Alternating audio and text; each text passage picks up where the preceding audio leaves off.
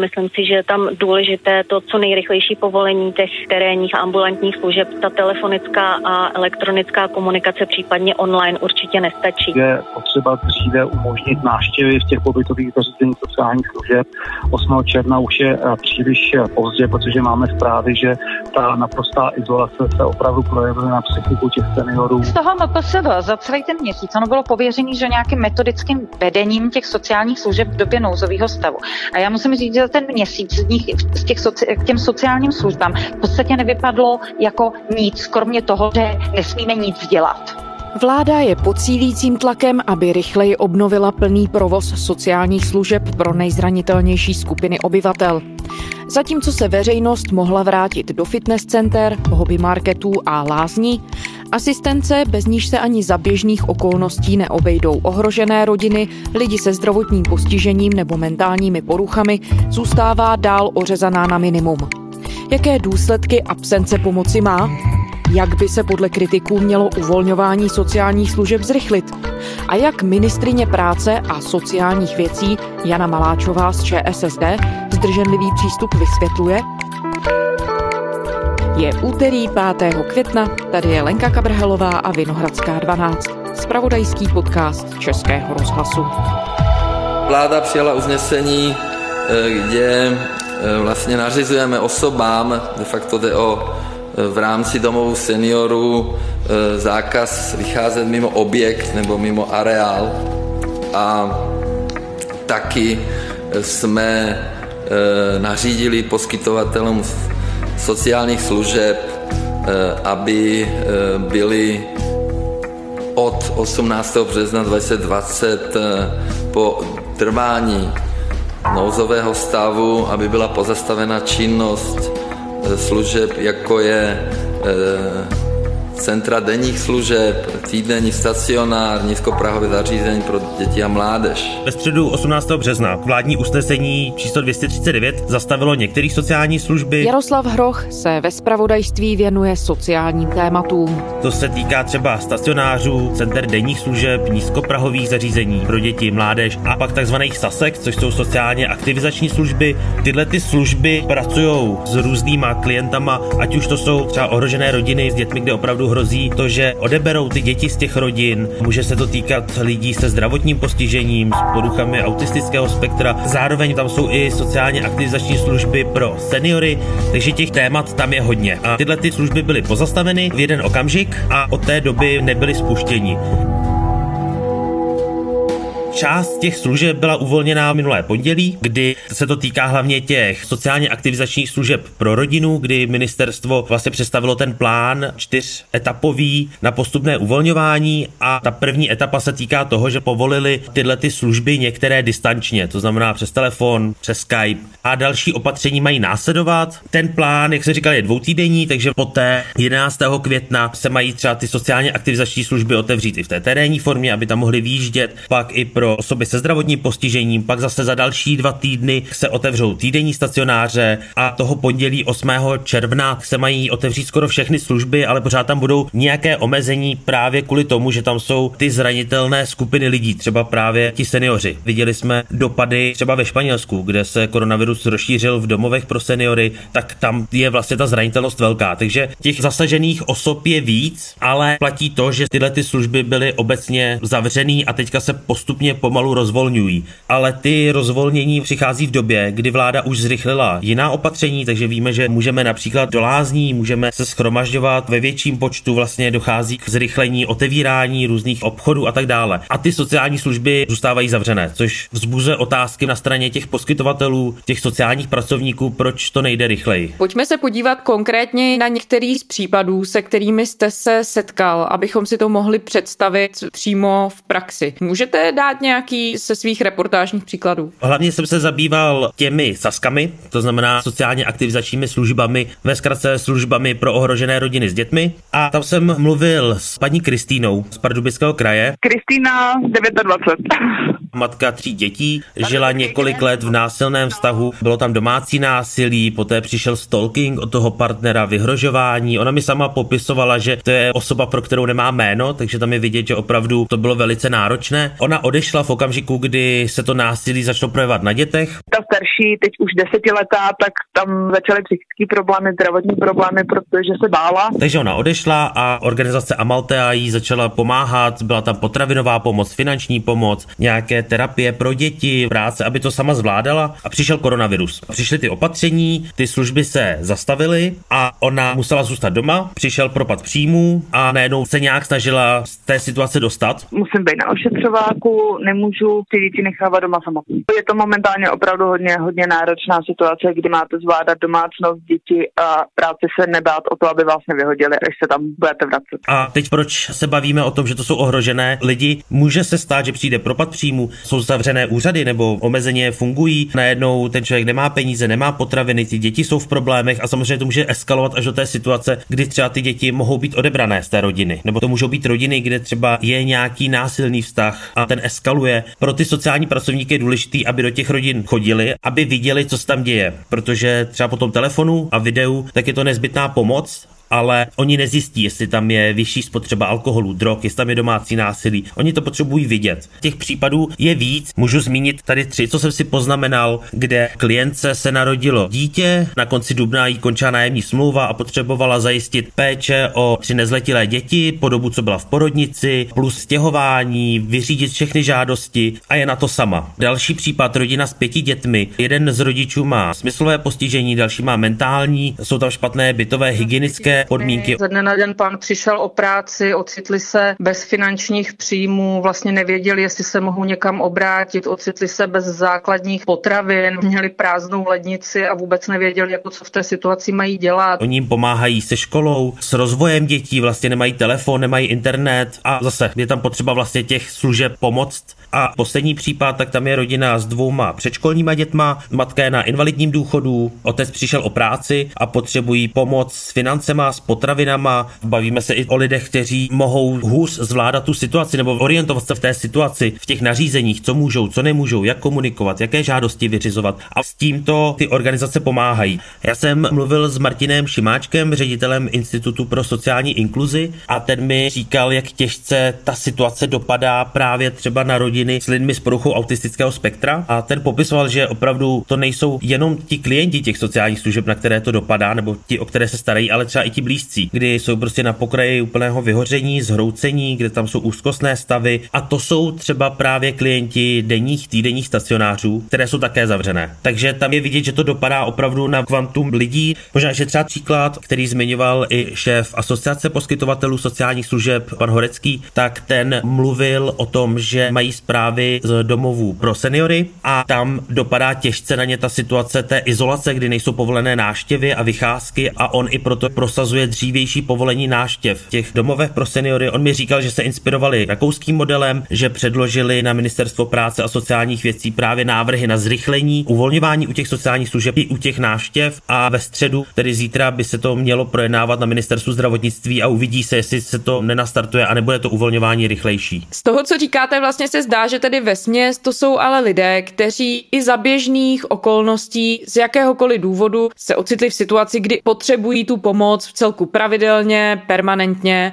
a teď tedy ještě v náročnější situaci jim ta pomocná ruka úplně vypadla. Ona vlastně nevypadla úplně. Ona by měla vypadnout úplně podle těch nařízení, ale ono se to tak úplně neděje. V podstatě my bychom služby poskytovat neměli. Mluvil jsem třeba s ředitelkou SOS Vesniček a tam mi říkala, že oni ty klienty nemůžou opustit? Naši klienti nás právě teď potřebují, takže my se snažíme eh, s našimi klienty komunikovat bezkontaktně, snažíme se telefonicky udržovat kontakt, protože spousta těch lidí je poměrně bezradných, nevyznají se v informacích, které k ním přichází, takže i naše sociální pracovnice jim vysvětlují, co se děje, co se odehrává. Eh, konkrétně třeba v Praze řešíme zabydlování a tam jako by nemůžete toho člověka teď nechat bez eh, jakékoliv podpory. A oni prostě zkrátka nemůžou teď říct, ne, my vám nepomůžeme, protože to znamená, že ty lidi budou bez pomoci. Takže ano, ocitli se bez té podpůrné sítě, velká část z nich, ale pořád nějak ty organizace se snažily fungovat. Což ale zase je otázka, co vlastně bude dál, jestli jim hrozí nějaké postihy za to, že fungovali nebo ne, jestli budou nějaké finanční dopady nebo nebudou na ty organizace. A vlastně zajímavé i na tom bylo to, že já jsem oslovil některé kraje, které často přichází do styku s těmi sociálními službami, řeší je, jak si vlastně vykládají to usnesení, protože ty organizace upozorňovaly na to, že vlastně nevědí, jestli mohou poskytovat ty služby aspoň distančně. Ty kraje řekly, že podle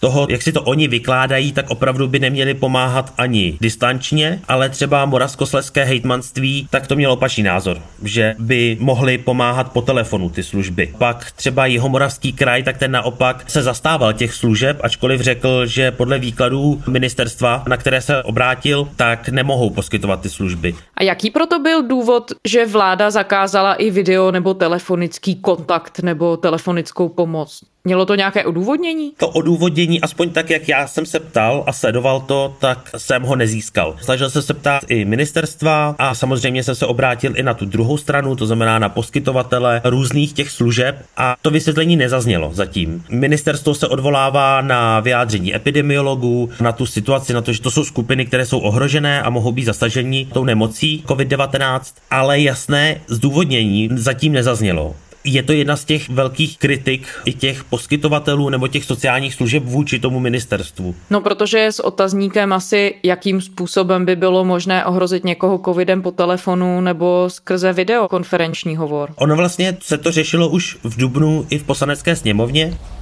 Máte slovo, paní poslankyně. Děkuji za slovo. Opoziční poslankyně za Piráty Richterová vyzvala ministrině Maláčovou. Právě si jí ptala hlavně na ty sociálně aktivizační služby pro rodiny s dětmi. A šmahem ministerstvo opatřením číslo 239 uzavřelo možnost poskytovat těmto rodinám podpůrné služby. Jmenují se to sociálně aktivizační služby. Říkám to proto, že ale existuje hrozně podobná terénní služba pro jednotlivce, ne pro rodiny. A ta dál fungovat může. A to je úplná hloupost. Upozorňovala na to, že terénní služby individuální nadále fungovaly. Já, když jsem se opět bavil s lidmi z té sociální oblasti, tak mi říkali, že moc nevidí rozdíl, že tam jsou jiní klienti, ale že ta služba je velice podobná a nechápali, proč tedy ta jedna služba nemůže fungovat a ta druhá může. Paní ministrině ve sněmovně to zdůvodňovala tím, že se tam protočí až 30 lidí, že tam je velká fluktuace lidí, takže tam může asi dojít k té nákaze. Slovo paní ministrině. Děkuji. Vážené paní poslankyně, vážení paní poslanci, já bych se chtěla ohradit proti těmto tvrzením. Rozumím, kam míříte, ale je potřeba si uvědomit, že u sociálně aktivizačních služeb se denně otočí u jednoho sociálního pracovníka v průměru 30 klientů. Každopádně to už nebylo nějak dál rozvedeno. Zase opoziční poslankyně říkala, že takovou informaci nemá. Eh, já samozřejmě nemám k dispozici stejná čísla jako paní ministrině.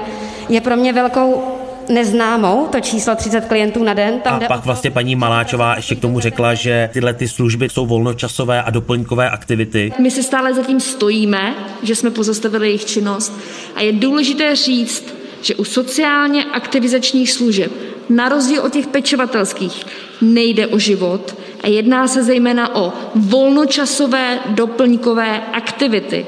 A pokud je zastavena výuka na školách, tak si myslíme, že i tyto aktivity musí být pozastaveny. Což vyvolalo zase další takovou vlnu nevole na straně těch sociálních služeb. A alespoň, co já můžu říct za sebe, když mluvím s těmi lidmi, tak tam cítím trošku takové naštvání na tu situaci, na to, že oni si možná můžou připadat, že jsou na nějaké třetí koleji, kdy ačkoliv část z nich je třeba v první linii, hodně z nich pracuje s lidmi, kteří právě tou současnou krizí jsou hodně zasaženi, protože dochází k propadu příjmu. Ta situace je krizová, je tam stres v těch rodinách, takže tam může docházet k těm negativním jevům, ale zároveň nedostali ochranné pomůcky, že jim nebyly dány nějaké metodické pokyny, jak pracovat, že jim nebylo řečeno právě, jestli nemohou komunikovat aspoň online, což třeba asociace dítě a rodina psala otevřený dopis a několikrát se dotazovala, jestli mohou aspoň distančně pomáhat. Proč zkrátka není možné říct, ano, můžete distančně pomáhat, můžete telefonovat s těmi lidmi, být aspoň v nějakém kontaktu, pomoct vyřídit nějaké žádosti, doručit třeba potravinovou pomoc, nechat jít za plotem, doručit ochranné pomůcky, zkrátka aspoň nějak pomoct zvládat tu situaci, ale alespoň podle toho toho, co oni říkali, tak vlastně se jim nedostalo odpovědi. Na jednu stranu tedy stát podporoval a chválil to, když si lidé pomáhali,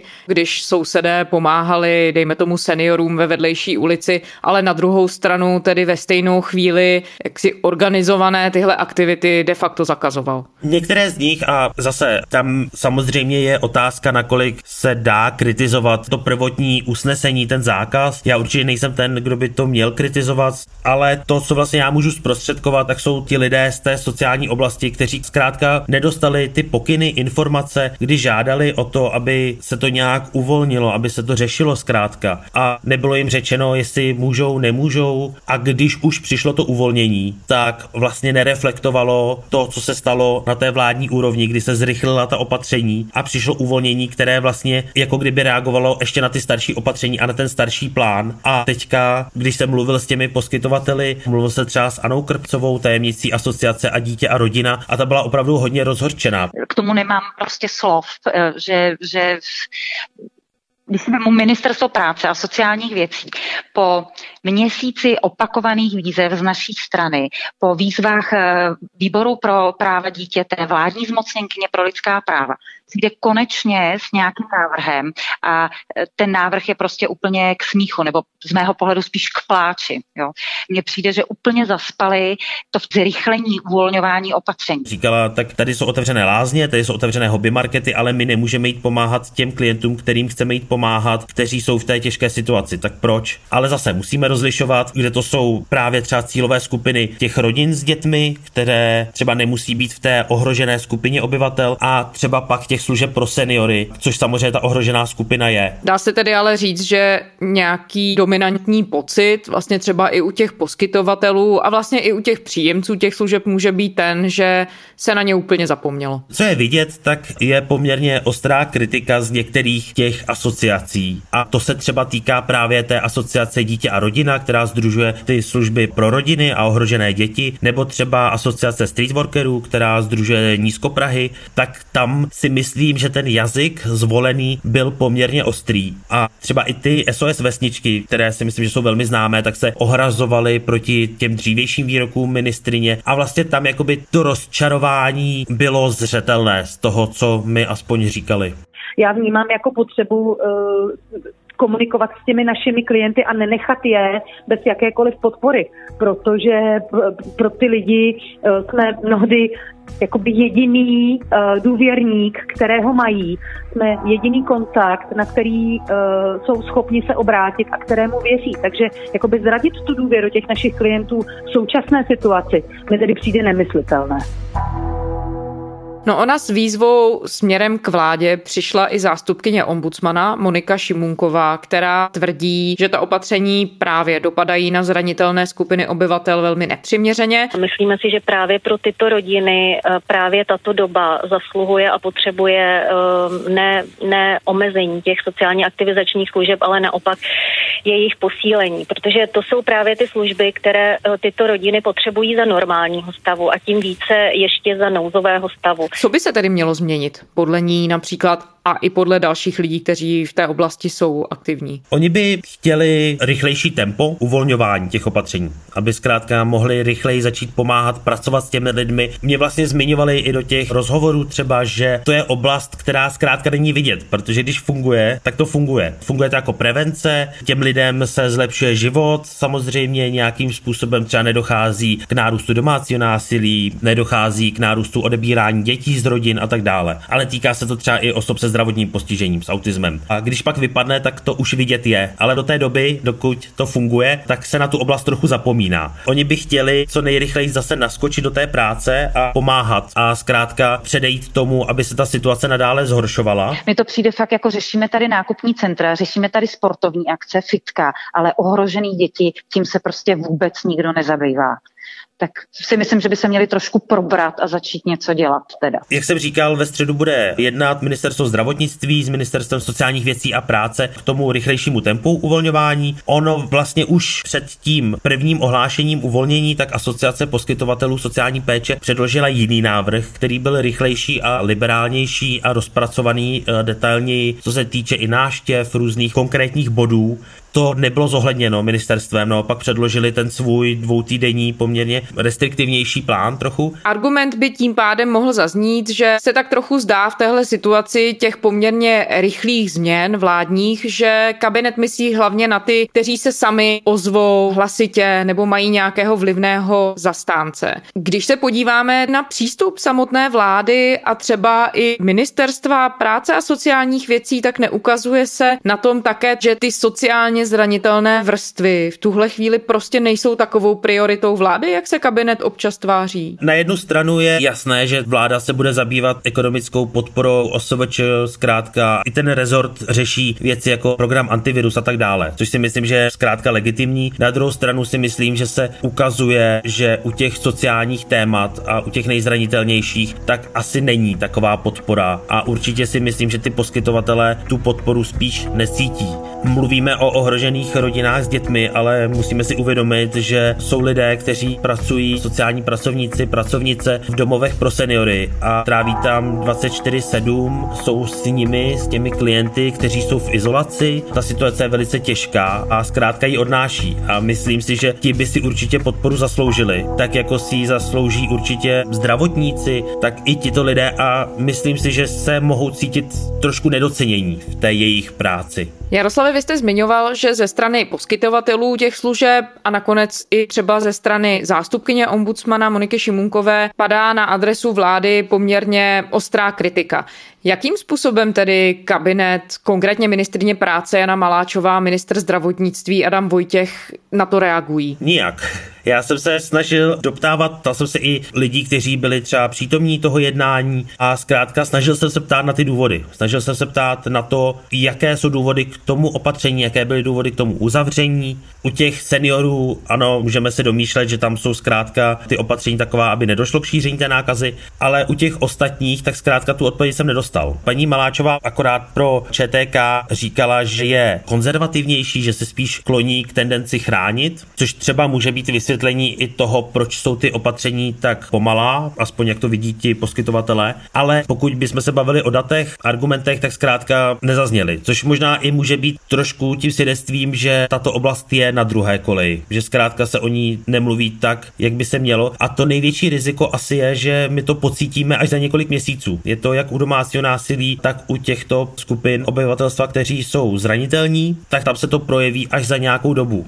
A možná, že i proto se to teď zkrátka tolik neřeší. A dá se schrnout na základě toho, co jste zreportoval, jaké důsledky se tedy dají očekávat? Nebo co to všechno může způsobit? To je asi hrozně těžko říct. Ti lidé z praxe, experti jsou v tom opatrní. Já jsem psal i takový delší článek o domácím násilí. Tam se ti experti na základě třeba zkušeností ze zahraničí nebo z minulých krizí shodují, že ten nárůst tam bude, ale že se opět projeví až za několik měsíců. Ale je to teďka opravdu těžké říct. Záleží na tom, jak rychle přijde podpora, jaké budou ekonomické dopady, jaká bude ta socioekonomická situace těch rodin a jestli to ustojí. A to je opravdu asi teďka zkrátka těžký říct, ale můžeme se bavit o tom, že pokud dojde k nějakému propadu, pokud přišel ekonomický propad, tak ti lidé mohou ztrácet bydlení, mohou mít problémy zajistit základní životní potřeby. A jakým způsobem tedy v tuhle chvíli ty služby a ty nevládní organizace tu situaci zvládají? Tak třeba ty Sasky, ty nadále poskytovaly ty služby telefonicky, online, i přes ten zákaz fungovaly trošku ilegálně některé jiné služby zkrátka nechtěli opustit své klienty. A třeba i nízkoprahy začaly víc fungovat, ten režim je ale velmi omezený, kde mají jednu místnost, kam přijde to dítě, může tam být jenom jedno dítě, pak to musí vydezinfikovat, ten sociální pracovník se s ním nesmí vidět, může komunikovat jenom přes telefon nebo Skype nebo nějakou jinou aplikaci, ale oni to zdůvodňují tím, že alespoň takhle mohou pomoct třeba těm dětem, které jsou ve vyloučených lokalitách, bydlí v malém bytě na ubytovně s rodiči, nemají žádný osobní prostor prostor. A to nezmiňujeme to, že jsou zavřené školy a ta podpora těm dětem zvládat to učení zkrátka není, tak aspoň takhle mohou si na chvilku třeba odpočinout, mohou tam v klidu studovat, ten sociální pracovník jim může s něčím aspoň takhle omezeně pomoct, takže pomáhat se snaží nějak, jak to jde. A zároveň tak, aby vlastně neporušovali ty vládní nařízení. Ale ta situace je pro ně složitá. A vlastně jeden z těch bodů kritiky byl ten, že ministerstvo jim metodicky neřeklo, jak pracovat, co můžou dělat. A asi ta největší kritika, alespoň tak, jak jsem ji zaznamenal, tak tak míří na to, že ministerstvo nedostatečně komunikuje ty věci a že nedává ty pokyny, nedává ten potřebný základ, jak zkrátka tu situaci zvládat. Jaroslav Hroch se ve spravodajství věnuje sociálním tématům. Děkujeme. Děkuji moc. A to je z úterní Vinohradské 12 vše. Naše epizody najdete na iRozhlasu, spravodajském webu Českého rozhlasu a také ve všech podcastových aplikacích. Psát nám můžete na adresu vinohradská12 zavináč rozhlas.cz. Těším se zítra.